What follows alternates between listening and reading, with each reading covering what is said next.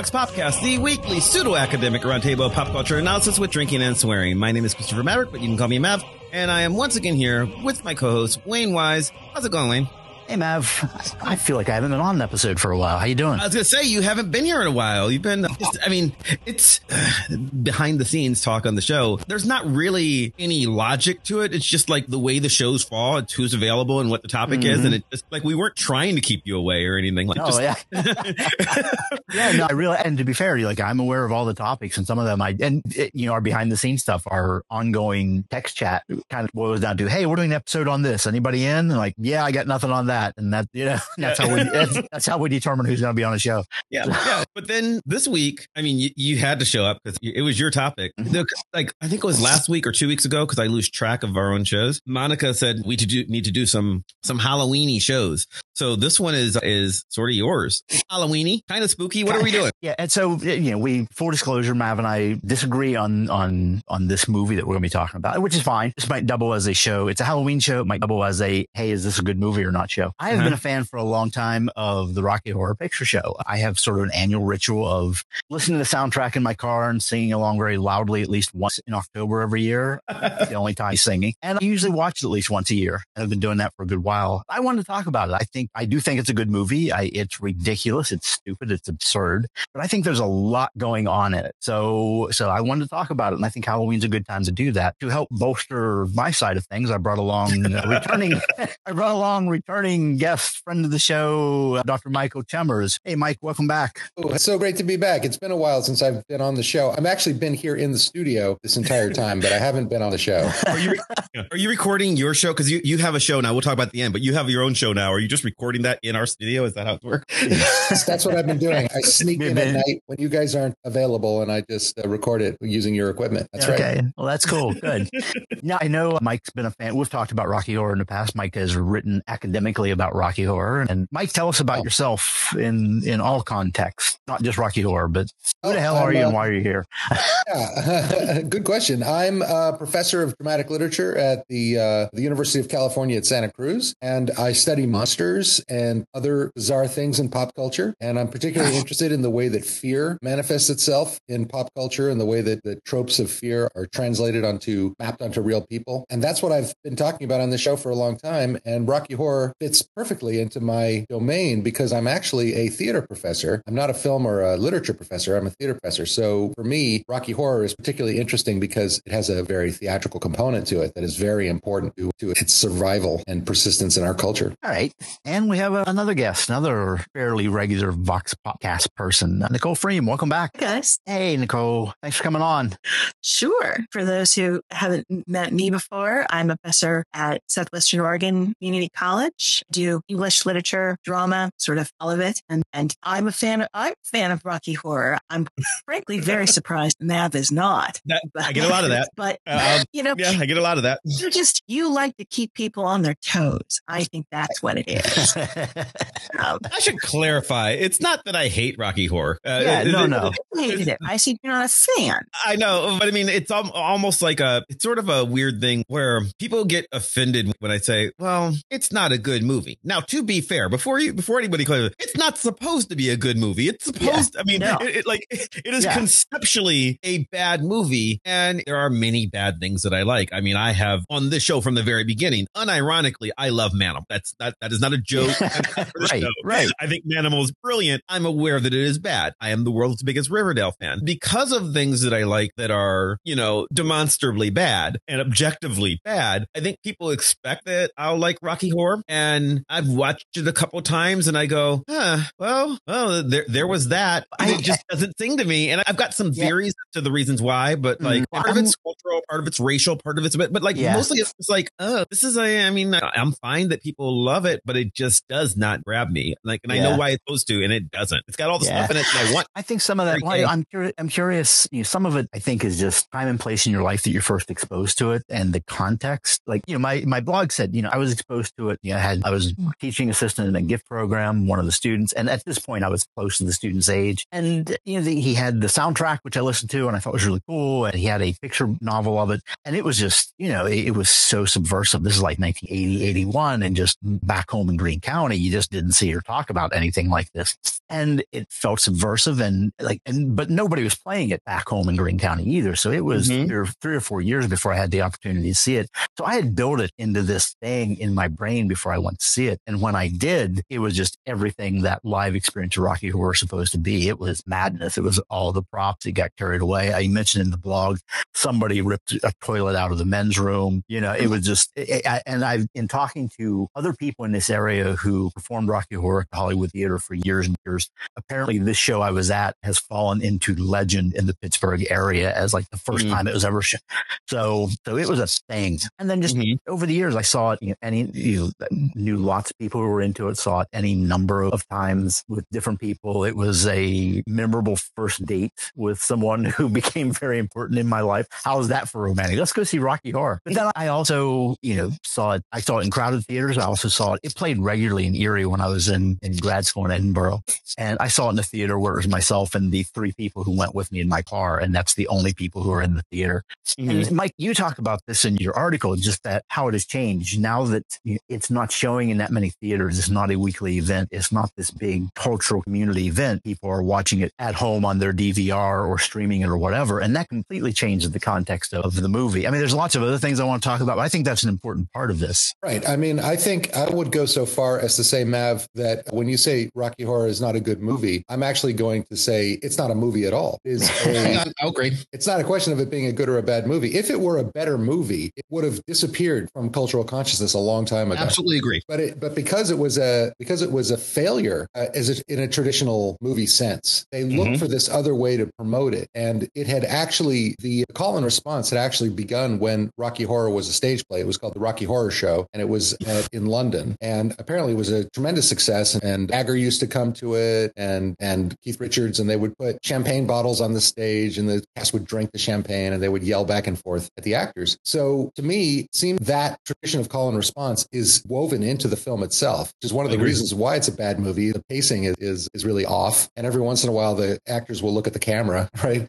and Mhm. or say something to the camera. And I think that it's a lot more productive and interesting, or at least creates interesting questions. If you say Rocky Horror is not a film, it is the very complicated scenic element of play, which is conducted by the cast itself. That's the Mhm. cultural phenomena, right? That's the experience. The, the movie itself, as Wayne points out, when you watch it on your DVR or you watch it on streaming by yourself in your living room, that's just sad. Well, except that like I Wayne, you do also, it every also says he does that. Yeah, he does Yeah. that. Like, Yeah. I, yeah. And, and some of saying that it's is wrong. just, I'm, not saying it's yeah, wrong. no. I'm just saying it's sad. just sad. Yeah. Well, and some of it for me, it is, it's a nostalgic thing. It puts me back in time and place of with the old friends, uh, absent friends, people I miss. You know, some of it is, it's very much just a nostalgic thing for me of remembering these people and these places and these things. And I just, I find it fun. And I, you know, my overly analytic brain, every time I watch it, I see new shit in the background. Like, ooh, what's that poster on Columbia's wall? And, you know, try to focus in on it and read more into it than someone should be reading into it. But, but yeah, I, but I find that culture phenomenon. I mean, Mike, you, you compared it to like the old mystery cults, and this thing that takes place, you know, people are initiated in the dark. Yeah, absolutely. Yeah, there it's a it's a it is it's a sort of a cult, right? It's a very Mhm. harmless, lovely little Yeah. cult that that loves its its participants completely. And you cannot watch Rocky Horror in the theater without being initiated into the cult. you know? Mhm. And and the initiation itself is a little humiliating, and I don't think it's very me too anymore. I don't think we can do it anymore. Yeah. right. But but it was cute, and everybody gets to be a part of it, right? As soon as you're initiated, you can then start yelling at the screen. Is it's, it's a yeah a mystery cult. I mean, I would agree. I remember when it was sort of first becoming popular, and my sister was going to a midnight showing with friends, and I wasn't allowed to go because I was not old enough. And my parents were like, no, you know, you can't take her. She's not old enough for this. My Right. sister's five years older than I am. And so, you know, for a while, I was like, I desperately wanted to know because I wasn't allowed to. Right?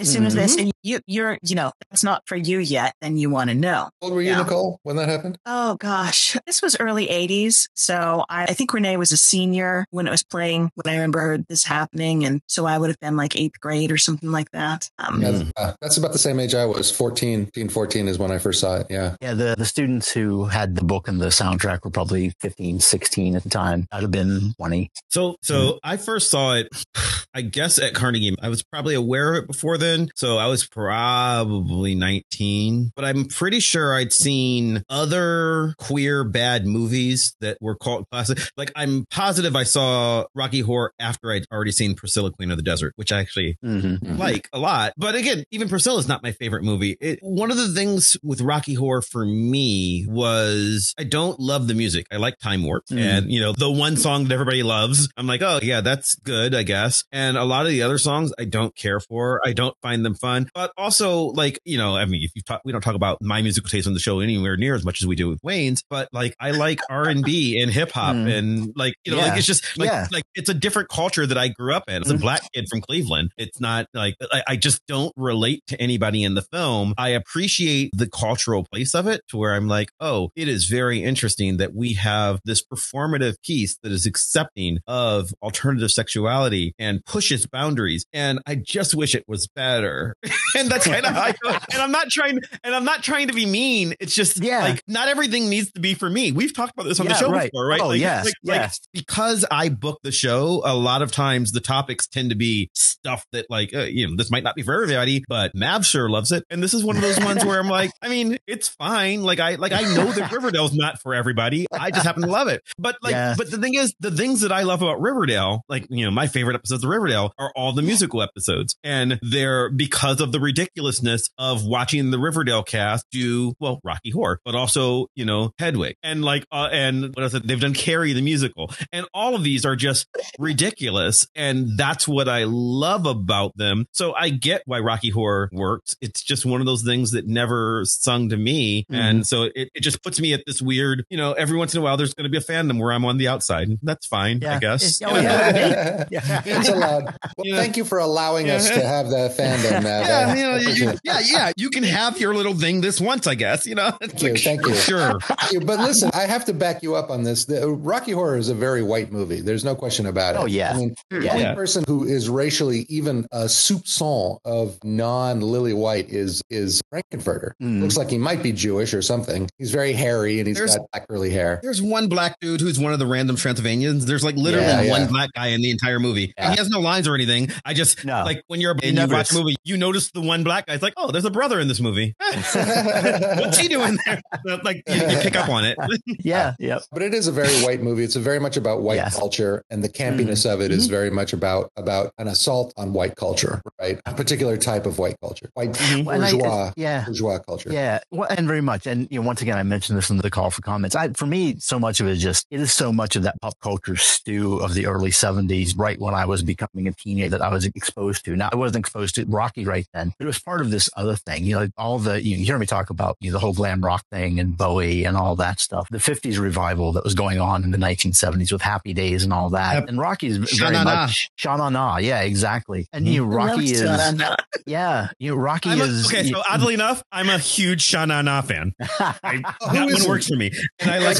Yeah, I love Grease. I love Shana Na. Rocky didn't Yep. do it for me. yeah, but it's you know, it is it's a pastiche and condemnation of that Aussie narrative 1950s culture. I mean, all of Denton, you know, Brad and Janet are just that TV version of 50s middle class America, 50s middle America. So it's a con- it's a condemnation of that, or at least commentary on it. But it's also you know all that glam stuff. I love Columbia is one of my favorite characters in the story because Columbia is just so straight up glam rock from 1972. You know, her clothing, her demeanors. You know, there's the Betty Boop from the cartoons in the 1920s. Bob Fosse's Cabaret came out th- that year. You Yeah. watch Liza Minnelli and then watch Columbia. You know, oh, so it's Totally. part of the same thing. So you know, just that whole glam rock thing. If you listen to glam rock, I mean, there's Bowie and rock and music kind of went the art rock thing. But if you listen to all the other glam rock bands of that time, they were absolutely in love with the 50s. They were a response to the 80 minute drum solos and the prog rock stuff. It was a return to three minute pop songs. So many of the mm-hmm. glam arts, that stuff, you listen to it and it's straight up 1950 style rock and roll. So glam was absolutely in love with 1950s. So Columbia being in love with Eddie just symbolically makes a world of sense to me. Yeah. Oh. So, so, so that, that's one of those things I look at with that. Also, this transition of it hadn't happened yet, but you know, so it's in love with the 50s. It's symbolically glam, which was happening when it was being produced. It was also incredibly prescient of punk and goth in terms of the clothing and the attitude. And, you know, the punk movement just grew straight out of, out of glam rock in so many ways. So I just, you know, once again, that's just the stew of stuff that's in my brain and all the other things I'm into. And I just see all of them in this movie. So that, that's part of the appeal for me is just kind of placing it in the middle of all of that stuff. Anecdote with to just to illustrate uh, what, what I'm saying here with that, those connections, two different biographies of the Runaways I read, one of which was Cherie Currie's uh, autobiography, Neon Angel, which Mike and I saw Cherie at the Red Devil Lounge in San Francisco right. seven We or eight sure years did. ago. We sure did. She too. Yeah, Cherie was the lead singer of the Runaways. And in both of these biographies of the band and her autobiography, they very specifically talk about their manager, Kim Fowley, taking them to see Rocky Horror, which directly influenced Cherie's stage presence. She's wearing a bustier and thigh highs. See that? Came straight out of Rocky Horror. 20 some years later, Joan Jett is cast as Columbia in a stage production of it, and she's wearing bustier and thigh highs that Cherie used to wear. And I just find that thread of connections wonderful. Oh. Well, I mean, part of what I like about it is sort of the all this spoofiness of the old, like bad science fiction Mm-hmm. monster movie kind of things. And, you know, it might be sort of a similar kind of thing that speaks to me from when I was younger, because in the 70s, when parents got divorced and my mom was, you know, struggling mom, now she's got to take care of two kids and on a secretary's uh, salary, was a cheap entertainment for us to go to bed early Mm. on Friday night, set the alarm, get up at two and make Mhm. popcorn and watch these old cheesy monster movies that would be on you know, at two in the morning. And so I, I have sort of a love of, I don't want to call them bad movies because they're not all bad. Although let's They're be honest, movies. most of them B are. Yeah, yeah. That's it. Yeah. Right. That, that, so, so the, there's some elements of that in Rocky Horror that I think really guess appeal to me, but then also the dramatic nature of it because, you know, I'm a theater geek from a long time back. Theater. Yes. so the performative nature, I mean, like you're saying, it is completely different to watch it in a theater and with the interaction with the shadow cast and sort of all of that, that it's, that it has such this different energy that to me, even if I'm watching it at home, which, you know, I rewatched it to prep for the prep to talk about it, right? It reminds me of that. I don't watch it and feel, oh, this is sad and empty because it's just not as good in the theater. It Uh. reminds me of that's right. This movie is well. First of all, and this movie is just weird. Right. Yeah. But then, second of all, that's right. This movie is because it's weird. It's fun. But then I also have, I have sort of like Mav. I have a penchant for a terrible movies. terrible movies. well, and mean- all of that same thing. You know, I grew up in the '70s, not only reading tons of comics, as you may have guessed from our all of our Yeah. previous interactions, but uh, you know, the monster magazines, I mean, you know, famous monsters of Filmland. That, yeah, same thing. I was watching all that stuff on you know, late night Friday nights. Here locally, there was Chiller Theater and Science Fiction Theater, which ran on Saturday afternoons, and saw that sort of stuff. So yeah, you know, I watch Rocky Horror and I see the references to King Kong and you know Frankenstein very obviously. Which Mike, I want you to talk about Frankenstein in context of this Sure. movie as well. But yeah, I see all that stuff and I love that as well. It's, it's just such a melting pot of so many of the things I'm interested in, and you tie that in with the subversive sexual innuendo and whatever. You know, when I was 19, 20 years old, it was just yep, it pushed them buttons. Yes. I have a question, weird question. So this is this is a little little bit of an academic thing. I did an exercise this week in one of my classes. I'm teaching this composition class about you know about uh, composition of of digital online media. And so, for an example, I use the Vox Popcast blog because because it's not just written by me, but here are five people who I think are good writers. You know, with us, you know, which is brag a little bit, but but and we all have different styles, and here are different things that you can do if you are reviewing movies and stuff. So so I, I gave just five different of different things that that we've written on the blog, and the one that I gave for Wayne was your blog this week on on, on Rocky Horror. And the kids who had to review your writing, and you know, in each I put the kids in groups of like three to five, and they had to they had to review one of our essays and then write about what we're doing and what's the thesis. You know, it, it's it's a writing exercise. Uh, you know, Mhm. and the kids who had to do yours, they were like, "We're not sure of his thesis. We don't. It, it's like a, it's yeah, it's definitely I, a I never review. am either. Yeah. Well, oh, he goes, they, they go, it's definitely a review. I don't know if he likes it or not. Or and then, then the guy goes, well, no, he definitely likes it, but it feels like he's saying, I don't think this is necessarily good, but I want you to know that it exists. And I was like, that seems like that seems very accurate to how That's Wayne fair. thinks about writing. it's like, it's like, and so, so Yeah, you we, it's good or is it, or is it just, I like this? Like, I can't objectively say. yeah, yeah, I don't know that I can objectively say. I think there are a lot of good things about it. I think you see that thing I was talking about with the connections of glam rock. It's my brain making these connections. I think you can, and, and you know, the thing I just said to Mike. Let's talk about Frankenstein. You know, I think it is part of a long line of things influenced by Frankenstein and part of that world, and worth talking about in the context of you know, what is Frankenstein in the 20th century. You know, young Frankenstein came out around that same time. Are they that different? You know, so I, I do. I like it. And, you know, once again, I, and I said this in our text thread, you know, when I write the call for comments, I'm not necessarily trying to do an analysis in that. I'm trying to get people interested in the show. This is Mhm. what we're going to be talking about. So I don't want to overanalyze it in the blog itself because then I have nothing to say once we get here other than repeating myself. So I, I think I do less of that sort of analysis in the blog than any of the rest of you do. And that's fine. There's a different writing styles, but I don't try to overanalyze in the blog itself. It's like, Hey, here's this cool thing. Let's talk about it. Here's why I think it's cool. Until you just said so, I would have assumed that Young Frankenstein was much later movie than Rocky Horror, but it is the year before. And wow, okay, Yeah. I mean, I've seen them both so many. I'm like, oh, I thought Young. I was like, I would have Yeah, said Young, they- Young yeah, Frankenstein they- was mid '80s, but nope. Nope. Yeah, those are probably the two movies I've seen most often in my life. Hmm. and I don't rewatch things. Yeah, as we've talked before, I don't rewatch things, but Young Frankenstein. Oh, Young is- Frankenstein. yeah, it's one of the ones I've seen most frequently for whatever reason.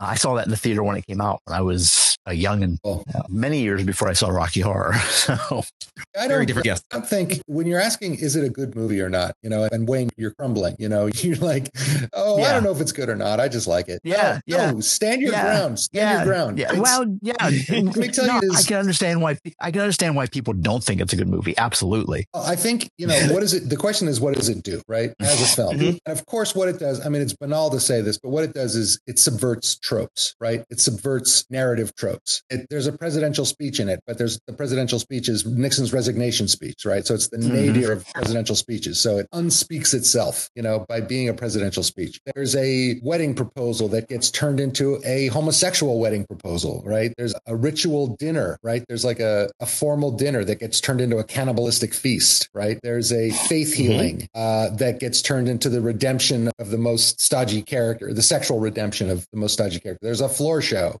There's even a there's even a, a, class revolution in it, right? Mhm. It gets subverted. So there's all these rituals that get subverted. But of course, the most important rituals that are getting subverted are the rituals of watching a movie, right? So you are not only is are the movie horror movie tropes, the castle, the road at night, the handyman, you know, who's insane, and the monster in the basement, and all that kind of stuff. That's all being subverted as well. But so are the conventions of actually going to see the movie itself. So you don't go in your normal clothes, you go in costume. Right? If you go in costume, you don't have to pay. So you're already mm-hmm. subverting the financial trope, the commercial trope, the capitalist trope, right? You wreck the theater instead of sitting quietly in your seat. You know, you yell at the screen, you you use squirt guns and throw toast everywhere and hot dogs, right? It's a subversion of that good movie that we're talking about. I get it's not Remains of the Day, and it and as you pointed out, Mav, it doesn't want to be Remains of the Day. You know, it's a it's a subterfuge against that sort of movie, not just and not just the movie itself, but actually the very quality of being a spectator at a movie, which is extremely liberating, right, for people who mm-hmm. for people who go to see it. So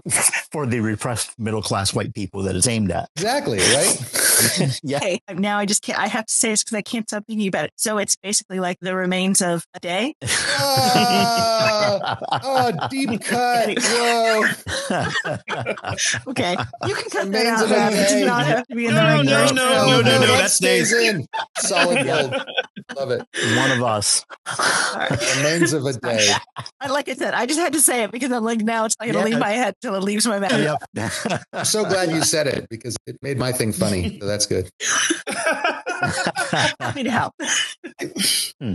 I wonder, and again, this ties back to I don't want to say it's just the racial component because I don't think it's just that it's very white. Because I was just thinking things that I do like. I adore the room, and I think it's for exactly the same reason It's a good example. Chemers is saying. Yeah. It's it, it, you know, it's not a movie. It's like I mean, I will say that Rocky Horror certainly checks more of the buttons of what technically makes a movie than The Room does. The Room is a movie in that it is a piece of media that exists on film and m- m- movement happens. So sure, but beyond that, nothing else that like is is narratively conventional. But the room is more about the experience of you go with your friends and you know you make fun of it and you enjoy it and you chant along and it's not you know it is media that you are interacting with and the performance is the party right that's what makes that film interesting Yeah. and it's what works for Rocky Horror too. So I get that, and I think there are a lot of things where I was I was also a Carnegie Mellon student, and there are you know, AB Tech at Carnegie Mellon has lots of movies. They do a movie Thursday night, Friday night, Saturday night, and Sunday night. They do live movies for like a buck, and it's great if you're a student at CMU. And the Thursday night movies were often just garbage, but that's the joy of them. You are going to these garbagey movies to like you know laugh and it's boisterous, and the crowd is making fun of them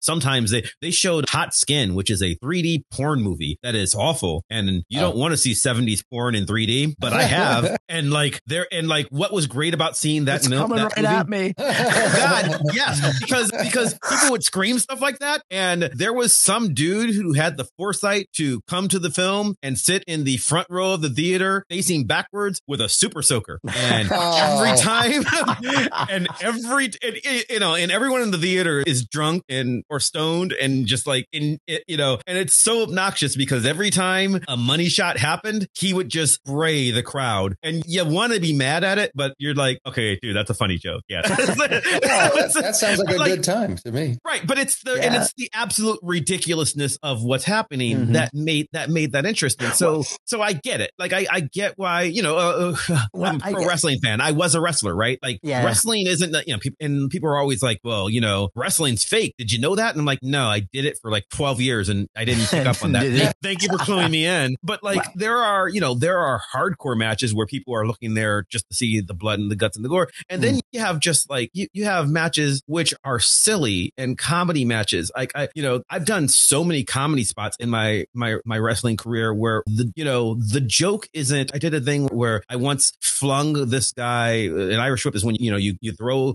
a guy at the ropes and he's supposed to bounce off and then come and then come back at you. I threw Chris Cole. He slipped between the ropes and then kept running and he just ran right out of the out of the room. And then we continued the match. It was this big tag team match. And then like literally three minutes later, he came running in the door on the other side because he'd run around the entire building and then just come and came running in the other door and clotheslined me. And it's just like the narrative logic of that is absolutely ridiculous. But the crowd loved it because Yeah. oh my God, this was stupid. But the fun is that, you know, I as a character am not in on the joke. They are in on the joke Yeah. that Chris was doing with me. And that's the fun of it, right? Like, so it's the interaction. This doesn't work in an action movie because it's too ridiculous. But in a live setting where the performance matters, that works. So I guess that's what's going on. And it just Well, I- doesn't, you know. Yeah, I find it interesting that you it from the outside, the audience participation looks like chaos. If you're used to just Yeah. going to a movie, it looks like chaos. But if you're a regular at Rocky, You know it's the a words. very it's a very ritualized chaos. Yes. Right. Yeah. You know the words, you know when Yeah. to do what. Mhm. A- And as Mike said, the call and response, you know, it- it's Catholic mass. You know, I was going to say it's church. Yeah. yeah. Okay, so I have to ask, gentlemen, has anybody Mhm. done Shadowcast? Oh yeah, absolutely. I was riffraff. I think Yeah. Michael would have. Yeah. I have not. It just that that wasn't taking place anywhere around me. The places that when I was going, but I know tons of people who have. And obviously not for me because I Yeah. would never do that. Michael, who, Michael, who were you? I was riffraff. Nice. Yeah. I also played Brad in the floor show scene because I was the only one who could get my leg up that high. There's a scene, I a can scene vouch where for he, that. there's a scene where he, hey, what? Easy, big fella. Yeah, no, there's a scene where Barry Bostwick is as Brad basically almost does the splits. And I could do that at the time because I was a martial artist and I wasn't D1 and broken down like I am now. Yeah, I I could not do Columbia at this point again. yeah. Did you do that, Nicole? Yes, I Okay. yeah. This is what happens when you're a, a theater nerd and you've studied tap, and they're like, "Hey, we need somebody." Yeah. tap. you- Oh, fantastic. That's so There you great. go. I was going to ask if you did the tap routine. That's wonderful. Yeah. I say I, I mentioned her. I love Columbia. Some of it's the glam thing, but I also see her as the possibly the only character in the movie who has some genuine character growth, who goes through an arc from the beginning to the end. That's true. Um, yeah. Although Janet also does. Yeah, you're right. She, uh, yeah. And I have this whole, and I'm not going to into because it's just too long. But I have this whole head canon of Eddie and Columbia and how they got there and what happened before the movie started. I think, yeah, I think they showed up exactly what Janet did. They were different people, but I think they showed up, got brought into it, Uh-huh. were seduced, and you know, and is- yeah, And just I think that- yeah, yeah, they stayed. Well, you know, Palace, the castle. E- E- yeah, Eddie, yeah, she became part of the palace and the entourage. Eddie sent out a note for help. He started, you know, he was weirded out by it. He was overwhelmed by it. It was farther than he wanted to go and he needed help and, and Frank killed him. But His brain out and yeah, in Rocky. right. Yeah. But I, but I think he was having problems being there. I think he was staying for Columbia. Yeah. I think he was having trouble being there even before Frank took his brain. You really have thought this. Very extensive fanfic. Yeah, Yeah, that they Yeah, it really is. Yeah, yep, yep. But I, but I, yeah, but I, yeah. this is my head. This is my head canon. But yeah, I will never write this fanfic. But uh, but there it is. I think you already have. I mean, that was a, Yeah, that was a just lot. in, in my brain. Yeah. Wow. I, I I've will also accept that, composed, I've, also Adam. composed, I've composed eight new songs if you want to hear them. For it. Yes, please. Yeah. That's awesome. Yeah. So I wonder how much of the show does rely on a cultural moment that isn't there anymore, right? Like it doesn't play every night anymore, as Mhm. Chemers pointed out. And like the kids in my class, I think three of them had seen it when I asked. And one one had seen not the movie, but had seen a live production of the stage show. And that was it. And one of the reasons our other co-hosts aren't here is I don't believe any of them have seen it or you know, have you know, much thoughts on it. Amazing. Yeah, and I'm not sure. and I they're do. I younger. think that you're right. they're, They're, slight- younger. I'm, I mean, Mm. I'm young of the four of us. I'm the youngest, but I'm old. I'm 48, right? So, Mm. and our co-hosts are all in their 30s. So, you know, that's Yeah, it's, not, and it's a it- dying thing. I was, I was talking with my drama club on Monday. We're gonna do we're gonna do like a Halloween themed improv, and we were talking about showing a Halloween themed film. And Rocky Horror Picture Show was one of the ones that was brought up. And however, this is skewed because this is talking to theater geeks. So Mm-hmm. you know, Mm. not just, you know, the average, but people who, because, especially because, as Michael said, it's theatrical, it's a musical, people do stage productions of it. So they knew it, but that's probably not the best sample. yeah. I sometimes I, I do have a chapter in a book called Reading Rocky Horror that was edited by Jeffrey Weinstock, and I some give it to my students to read. And every once in a while, I do get a group of students who have never seen Rocky Horror and they have no idea what I'm talking about. Is yeah, I think it is It's something that felt so ubiquitous to me in the, in the 90s that just now is not how things come and go, which may be episode. There was a book, I believe Chuck Klosterman a number of years ago. It was essentially what if everything we think we know about the president is wrong? And his premise being, you know, everything we think is really important now, a hundred years from now, will, will historians be talking about it at all? Yeah. Um, Well, of course. and if you, and I think that's a I think that's an interesting observation that we're just Well- completely wrong about what's really important in our lives at the moment.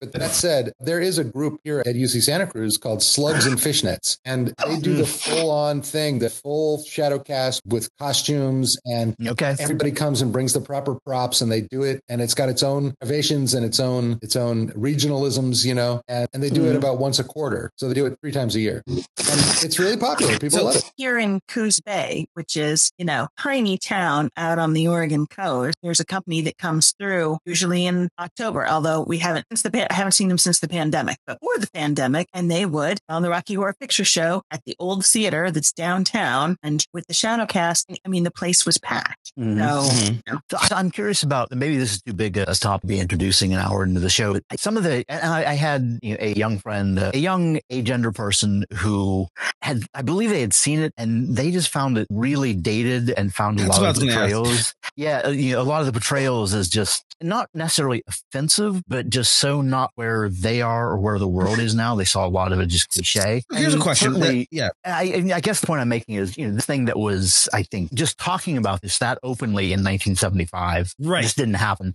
So there's that lack of perspective on the person, on the part of younger people who who see it as this dated thing, and, and I think we're very past that at this point. So I wonder how much of it, So that's if the datedness of it is compromises the acceptance of it in some way. that's one of my Yeah. questions about it. Like I watch it and I wonder, is it just not transgressive enough? So like the idea Mm-hmm. that, I mean, the weirdness of it is, oh, look, here's, you know, Frank-N-Furter. He's a, he eschews gender. Ooh, Mhm. which is to- Mhm. totally scary for 75. And then, you know, it doesn't really hit in 75, right? It has its heyday in the late 80s, early 90s, right? Like that's when it's really probably having the most packed midnight Mhm. showings, right? But like the mid 90s, you have people like wearing underwear as clothing regularly, right? Like, like Yeah. no one in rock, no one in Rocky Horror is weird if you lived through Yes. the goth years or right. anything. And then Right. and then like, you know, and now we have a world where just certainly not I wouldn't say it's common enough to be mainstream like there's no like there's no oppression or anything, but the idea of having non-binary gendered people is, you know, Well- not unheard of in 2022. Yeah, right. Just- And I know. wonder if you know, millions of pairs of eyes on this over the course of the last 40 years, 50 years have helped build a society that is more accepting. You know, I, I mean, Mhm.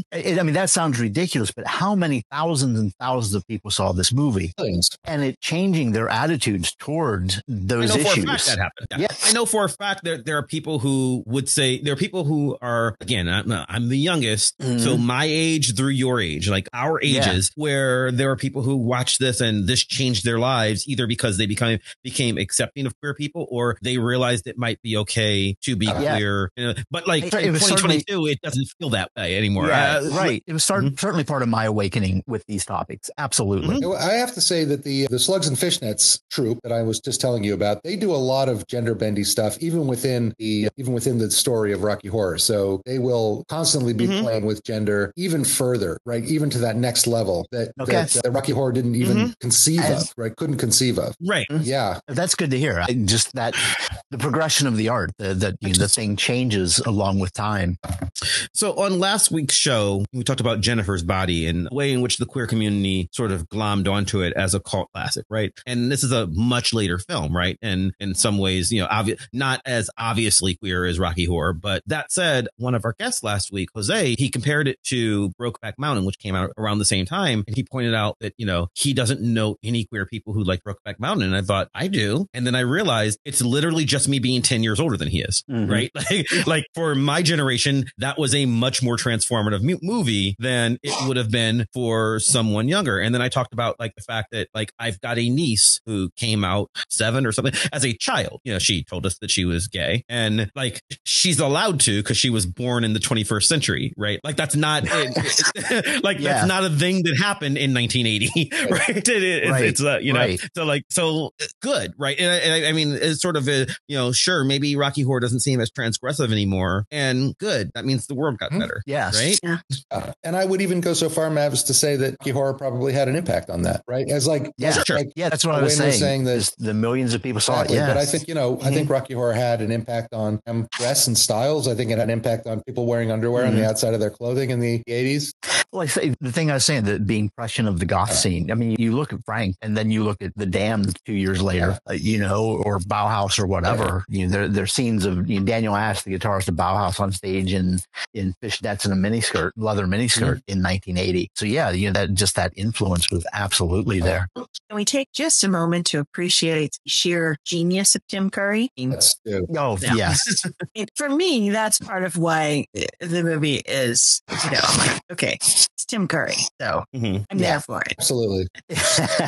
Oh, he just so wonderfully over the top in that, just dove into it and embraced it. And yeah, his facial expressions throughout the movie. I can watch it just to see his eyebrows. You know? I- It struck me this time as I was watching it that I'm like, how much, this is going to sound kind of dumb, but how much makeup, because with having all the dark makeup around his eyes, whenever he would open his eyes wide, the white of his eyes would be that much more shocking Mm. Against the I, dark eyeshadow. And uh, I'm, to, to go to YouTube and look up on David Bowie's Life on Mars video with this bright blue Oh, yeah. eyeshadow, Yeah, eye makeup on him. And, you know, you, and Frank, you know, smearing his makeup at the end, just, I saw that. It's like, it's Bowie Life on Mars. He doesn't smear the makeup in that, but just the sheer vibrancy of that eyeshadow and eye makeup is part of that. So, You know, in the when they were in London, when they were uh, staging in the theater in London before they ever made a film, O'Brien, Richard O'Brien, who played Riff Raff and also wrote the film, he reported that he's also in Flesh Gordon. he's also in Flash Gordon. Absolutely, that's right. Which is a good movie. yeah, you, But what he said is that they were very surprised to discover that they had, by accident, found that a man wearing fishnet stockings and high heels was turning on the women in the audience. It was a Mm. total shock to them. And, and right, and let's say at the same time, you see what Bowie was wearing on stage with a lot of exposed thighs and Sure. flesh and whatever.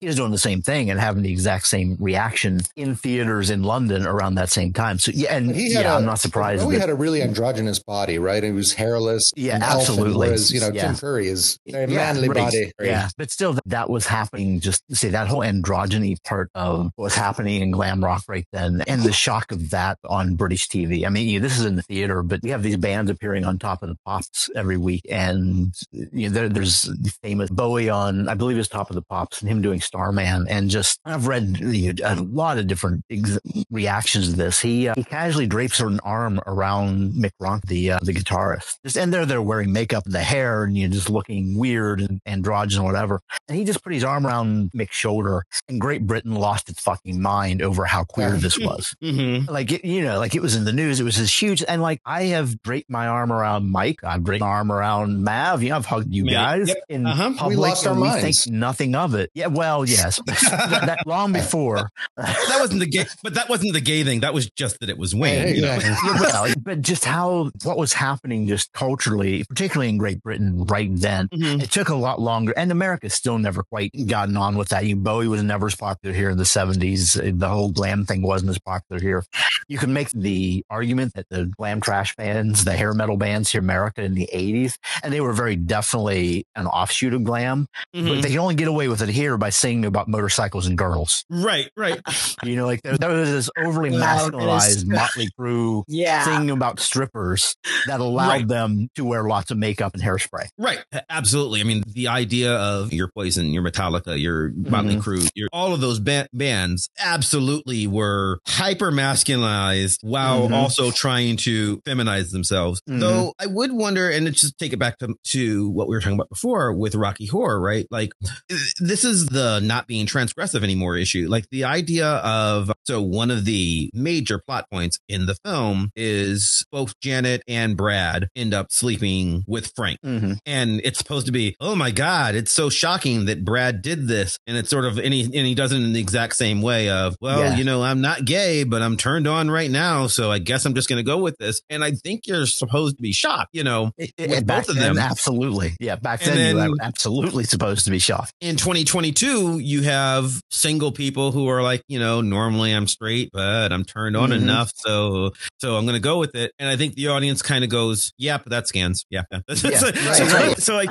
yeah so it, it i mean again this is the world being better right like the Mhm. like we we just live on a better planet now so great but like that's the same thing with the transgressiveness of the outfits of the bowiness of the you know Mm. oh my god just to even to even hug another man in public Ooh, Yeah, you know and yeah. now Well, Yeah, the toxic you know. masculinity thing, you know, if Mhm. and because because Brad is a different type of toxic masculinity. He's not he's just that repressed fifties idealized Sure. fifties male. But Mhm. you know, he, he and Eddie were both broken by Frank. You know, they Mhm. you know they they slept with Frank, and you know, down inside I'm bleeding. They were both broken by Frank, whereas Columbia and Janet just embraced it and went. So I think that says a lot about Do you think specifically male sexuality. You think Janet embraces it any more than yeah, absolutely. than absolutely does? does. She's Huh. the only one. In Oh, the, yeah. in the floor show. She's the only one who's singing a happy song. Everybody else is singing about how unhappy Okay. they are. Rose tints Yeah. my world. She says, "I feel released. That times, bad times deceased. My confidence has Okay. increased." Yeah. Okay, I see what you're. And, and in, in the song Superheroes, which is cut out of, of the American version, and usually I watch the British version because that song is still included because it's on the soundtrack.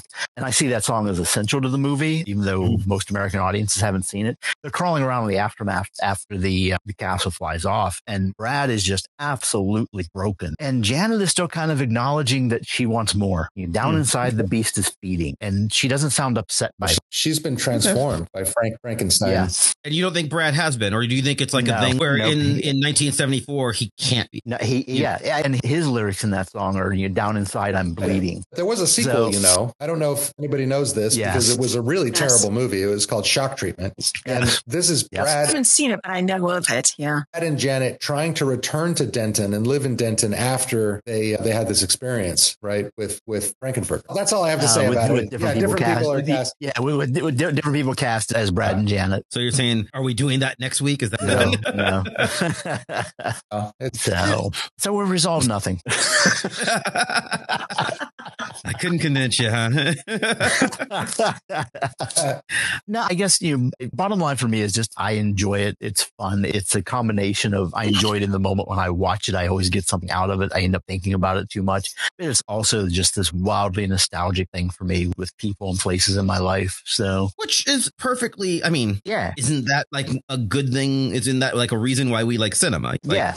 So I, I, get that. I guess. I, I just, you know, my takeaway here is still, kids, go watch Under the Cherry Moon. You know.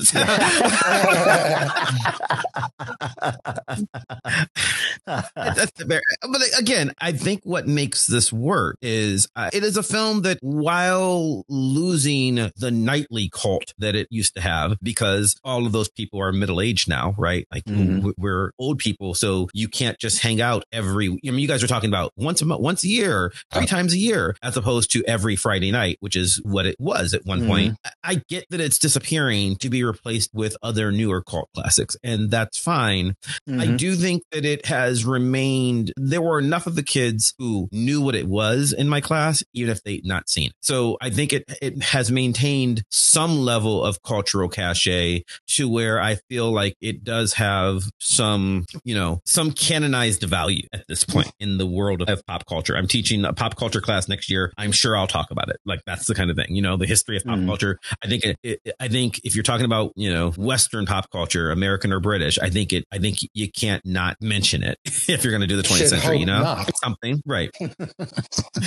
so that's, I mean, I think that's resolving something. It's resolving that it's got a place in canonized history. It's as important as James Joyce, maybe in a very different way. Different in a different way, but I think more people have seen Rocky Horror than have read uh. Ulysses. I'll guarantee that. I would yeah. absolutely yeah. agree with that. Yeah, or people who have Shadowcast and have probably finished Finnegans Wake, but you know, I would I'd agree with that. I've not I have not finished Ulysses, and yeah, no one has. I know I know lots of people who do. I know lots of people who have actually. I'm I'm just not one of them. Without reading that, no, they're just they're just telling you they finished it. No one ever finished I, I, had to do it for my when I, in my doctoral coursework. I, wow, wow, I, yeah. And I have a professor. I have a professor who teaches a course on on Joyce, and I didn't take it. And the annotations, the book of annotations that she, you know, professor tells us to buy is equally as large as the novel uh-huh, itself. Uh-huh, yeah. yeah, and it's a and it's a large novel. Yes, yeah. What you don't know is that Joyce didn't finish it either. Yeah. The last fifty pages were just periods. so yeah, I don't know. It, uh, it's it, it, better than Joyce. I think it, what we came up with is that whether you like it or not, it's important. Right? Yeah, and it's. I mean, I think my student had it exactly. Is it good? I don't know, but you know, you should know that it exists. Mm-hmm. So I was like, that's fair. It's like I uh, that is a fair of this film. So I don't know. I think it's worth seeing if you are a pop culture fan, which I know a lot of our listeners are. I think the cultural relevance and history of it, putting it in context the way that we tried to do over this last hour. I think that makes it make sense in a way that even more so than just the nostalgia. It's one of those, pretty sure it's on, it's one of the ones that has been added to the National Film Registry, right? As being culturally significant in some way. I mean, yeah, I haven't ever really researched that. I don't know if that's super easy and if they hand that as out like candy. Uh, but, no, it's hard to get in. It was added to the National Film Registry in 2005. So yes. Okay. That is, and that's impressive. Yeah. So watch it for Tim Curry. Nobody mentioned Meatloaf. Meatloaf's in this movie. yeah, I love hot. Yeah, I love that. Yeah. Yeah. Yep. Yep. I have that one in some of my mixes. Absolutely. I love I put Rocky Horror in my mixes. Yeah. Yeah. Watch out the Cherry Moon kids. Anyway, anyway, Mike, Nicole, thank you both for joining us. Pleasure as uh, always. Nicole, you can go first. Nicole, what do you want to plug? Because I, I, know there's something specific that you can that you're going to want to plug. cool. What do you want to plug? I'm involved with the National Popular Culture Association, oh. and we are currently taking submissions for the annual annual meeting that will be in San Antonio next April. We have over 120 different areas, all kinds of things. So if you're interested, go to pcaaca.org. You can look up, look up the areas. I'm an area chair. Mav's an area chair. We, there's a lot I'm of in charge of sex. So you, I'm going to submit a paper on Rocky Horror now. You can't. You. Oh no, I would. I, and I actually, I absolutely would take it. I am in Yeah. charge of the. I am in charge of the eros and pornography area uh, for the for what I'm in charge of. I 100 percent would take a paper on Rocky Horror. That would be that, that would be easily would, would, would be appropriate. So yeah, then I'll probably submit to Promise for Comics. Nicole.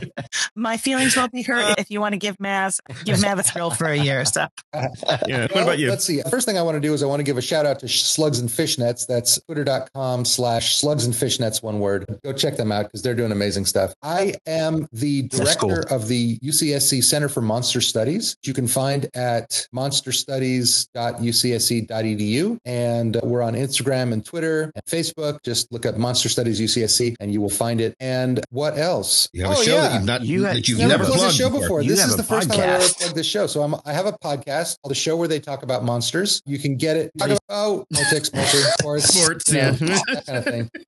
No, we talk about monsters and the way that monsters kind of, even though they're just cultural phenomena, they spill over into our real lives and affect us in real ways. And I do that with Mike Halakakis, who's a veteran podcaster, and he's really fun. And it's a short show. It's only an a half It's a good hour. show. Thanks. Thanks, Wayne. And we're trying to raise money to do it again, but you can get it at Amazon Libsyn, Spotify, wherever all fine podcasts are sold. It's free. Yeah, absolutely. And of course, linked in the show notes. And I like to think of that as a spinoff of this show. It's literally just, if you've heard Mike on the show the first four times you were on, where we just, you know, kept having you on to talk about Oh, random yeah. monster stuff, it's I more of that. agree. I've Yeah. actually been on this show more than I've been on Yes. my own show. Have you really? Wow. Yeah, you've been a pretty regular guest over the four, four and a half Yeah. years we've been doing this. So is Nicole. You're both. So was Nicole, both of you. yeah. Yeah. you're kind of like honorary Nice. co-hosts. Thanks. So Thanks. So, You let me out of the basement now. I now. was going to teach me how to do my own podcast. yeah. I mean, anytime. I mean, uh, uh, seriously, if you just, you know, it, it's not hard. I mean, I can do this. Come on. Wayne, what about you? mostly here, you know. I yeah, I got nothing new. You can plug your Twitter or Instagram or like, do you even remember your own handle? You know, No, I don't because I. linked in the show notes. yeah, I know. I will say I, I cheated a little bit with the call for comments. I blogged I blogged about Rocker six or seven years ago, and I lifted a lot of it wholesale for the call for comments, but I went into more detail. I'll send you the link to that. If you're interested in reading the entire blog and my thoughts on Rocky Horror, you can go to my blog. So mm-hmm. I'll send you the link on that. Absolutely. And as always, you can follow me on Twitter or Instagram or Facebook, all the places, always at Chris Maverick. You can follow the show, all those same places at Vox Popcast. You can follow the show's blog at www.voxpopcast.com, where we post about whatever we're going to be talking about next week. And you can leave us comments on this or any other show or suggest topics or ask to be a guest or say pretty much anything. And like we will respond to it. And, you know, we, it's actually been, we've had some really interesting discussion on, on the blog and on the Facebook group lately. So please subscribe, give us your thoughts. It's, it's really useful for us. It helps us, you know, helps us really, you know, formulate what this show is going to be. And I appreciate that. If you enjoyed the show, we certainly hope you do. Then please subscribe to us on iTunes or Stitcher or Spotify or wherever the hell else you get podcasts from. And do us a favor, leave us a five star review. That really helps us out, especially if you leave us a review and not just a rating on iTunes, Apple Podcasts. That boosts the algorithms, makes us more popular, and makes me feel all warm and fuzzy inside. I would like to thank Maximilian of Thoughtmore Music our epic theme song, building ever so more epically and playing us out. I'd like to thank both of our guests for joining us. I'd like to thank you for listening, and we'll see you next time.